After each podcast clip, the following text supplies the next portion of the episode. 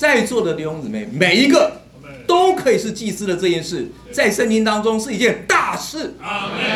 在你的人生也是一个大事。你知道，一个职分重要的职分是很难得的。不要说别的，连我当个老师啊，因为我们现在在高中，这个孩子越来越少，要进高中当老师很难呢。真的很难。哦，我每年都有，不是不不是每年哦，偶尔会考一次试，一个缺一百个人报名，一百取一啊。然后呢，我我右边的老师呢，他说啊，他很优秀哈，他考了三年，每年考十次，考了三十次。你想他考上那一次会不会哈利路亚？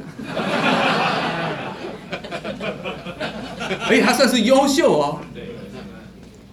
他说啊，他每考完一次没有上，他是背一，他都大哭一场，再继续下一次考试。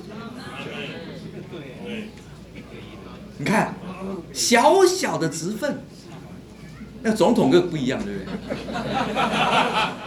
亲爱的弟兄姊妹，你如果神开你的眼睛，神真的开你的眼睛，你会知道你的职分，神给你这个白白，不能说白白。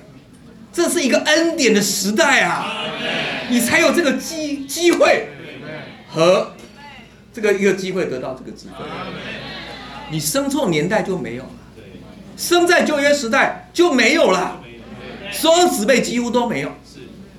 男男性少数，可是在新约时代，在恩典的时代，特别我们在教会实行神命定中的新路的时代，每一位弟兄特别特别刚。小薇讲到姊妹们也有这一份，弟兄姊妹，你有没有觉得很荣耀？所以弟兄，亲爱的弟兄姊妹们，如果你知道你是一个祭司，你应该知道你这个祭司该做什么。如果你不知道你这个祭司该做什么，就算你很看重，到后来你会发现你没有方向。所以你需要神的话。好，那弟兄姊妹，每一个祭司都应该要进入至圣所。在那边享受神的同在。如果你摸着了神的同在，这祭司就会蛮有力量。刚刚弟兄不是说吗？我们这个祭司要献上罪人呢，将他们成熟的献上。但你发现你没有罪人可以献上，对就说出了一个问题：我们这个祭司呢，没有足够的神的光照，没有足够神的同在。所以我想跟大家讲。今天晚上，如果你确定你是个祭司，你该经历什么事？好，我们就从外院子开始先讲。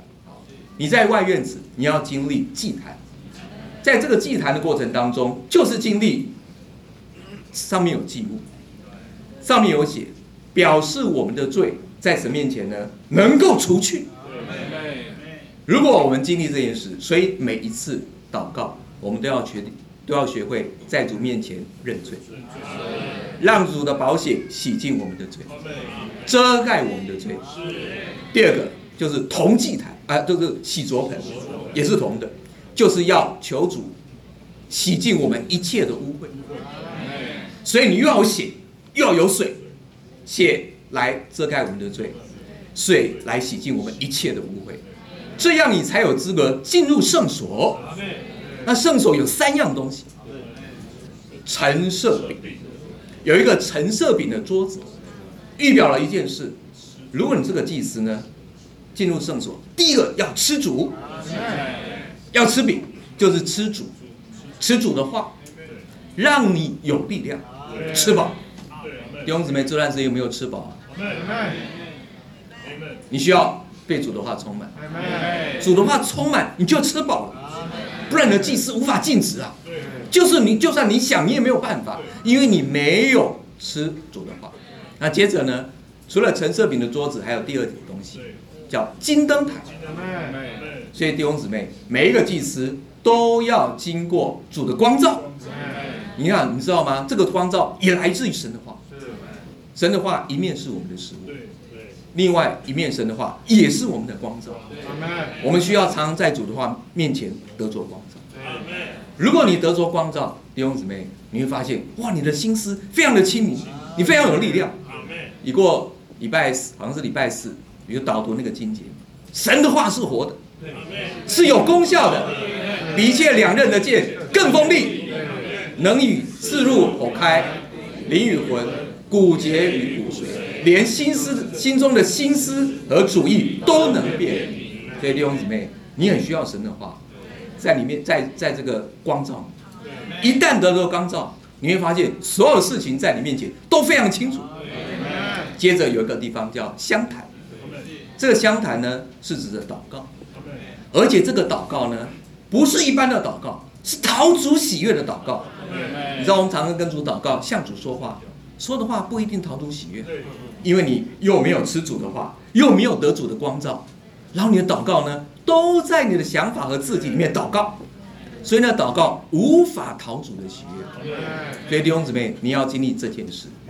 如果你这个祭司呢，经过祭坛、洗濯盆、陈设饼的桌子、金灯台与香坛，你就有资格进入至圣所，在那里就有约柜，就有神的同在。这样，亲爱的弟兄姊妹，你这个祭司的职分就能够禁止，不然你可能是失职，你可能旷职，是不是这样？好，所以弟兄姊妹，好不好？求主来在这件事上给我们一个厉害的开启。